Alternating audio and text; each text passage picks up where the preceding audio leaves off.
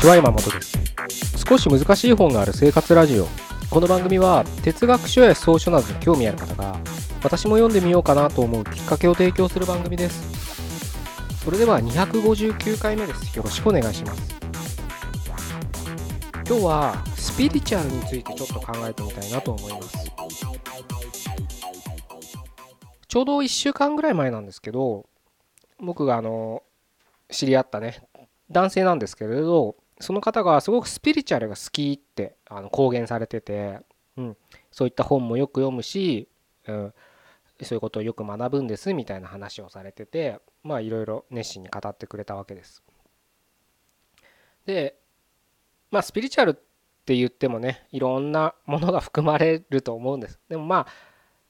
明確にね、これがスピリチュアルだなんて定義はできないと思うんですけど、広く一般的に言われているものを、今回想像して、あなたのねなりに、こういうものかなっていうのがまさに当てはまると思うので、そのまま特にねそのままの話で聞いていただければなと思うんですけれど、それこそなんだろうな、宇宙の力とか、深層心理とかね、自分の納得のいく人生とかね、いろんなことを、あと占いとかね、そういった、あと満月のね、新月がどうたらこうたらとかねいろんな話をされてたんですけど、で彼曰くね、彼曰くっていうか、彼を見てと思うのは、多分実感があると思うんです。そういう何かしらの力がね、自分の人生に大きなことをもたらしてくれてるっていう実感があるから好きなんだと思うし、って言えると思うんです。で、それは結構正しいと彼は信じてて、だから実感があるからね、自分の人生がまさにそうなってるから、きっとそれで疑う余地なく進んでるかと思うんですけど、それ自身は全く問題ないとは僕は思うんですね。だって彼は彼なりに自分の人生が思い通りになってるわけですから。でそれで日々ね、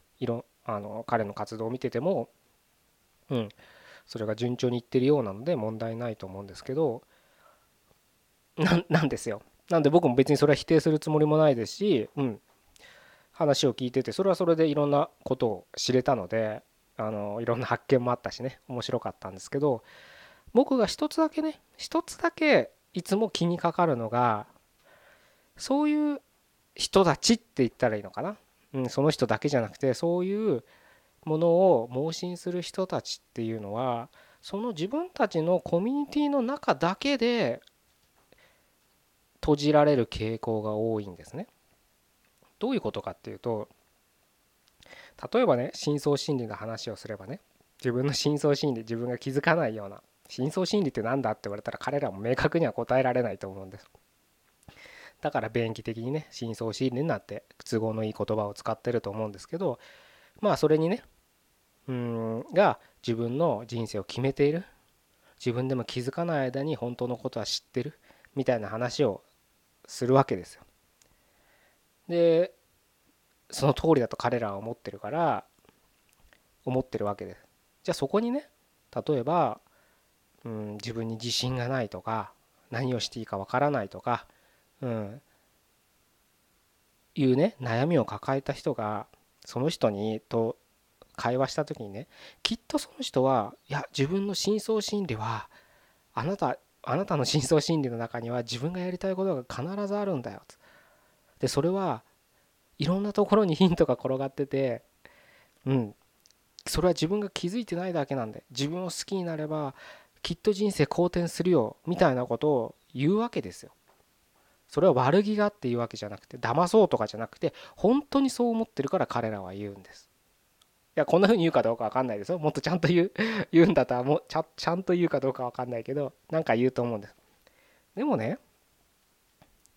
言われた悩んでる本人にしたら、どうしていいか分かんなくないですか。深層心理に働きかけるねえ S のパワーをとか、よく分かんないこと言われてもどうしていいか分かんないと思うんですよ。むしろそういうふうに言われてもっとそれすら分からない自分に幻滅しちゃって自分に自信が持てなくなるっていうループが始まるんじゃないかなって僕は思ってしまうぐらい、彼らのその無邪気な妄信っていうのは翻れば、裏を返せば誰かを傷つけてること、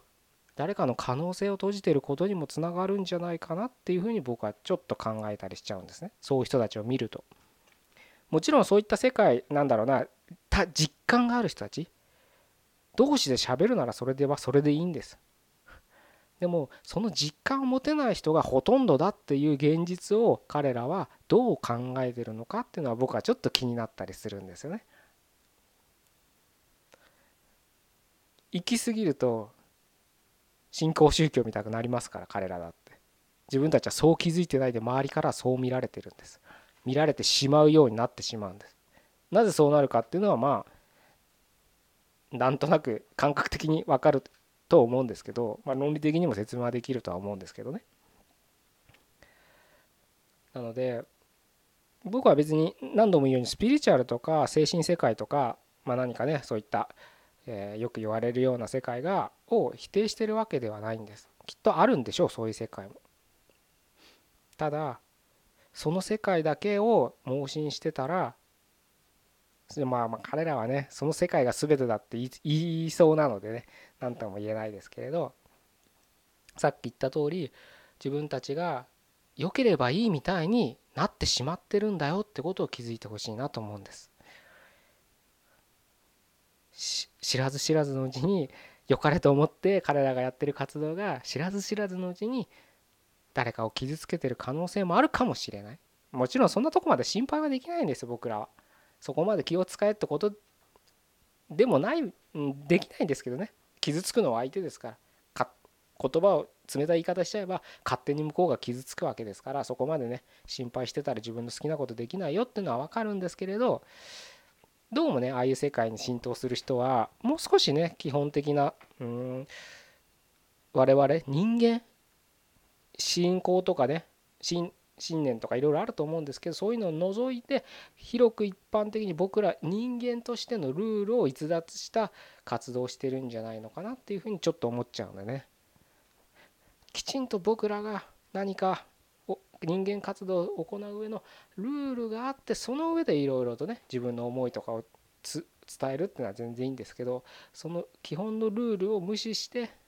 自分の思いだけを伝えるっていうのはちょっと度が過ぎることになりかねないというふうに思っ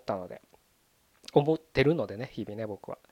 ちょっと久しぶりにスピリチュアル好きな人とがっつり話す機会があったので、ちょっとね今日はそういう話をさせていただきました。じゃあ以上で終わりたいと思います。259回目、ここまでどうもありがとうございました。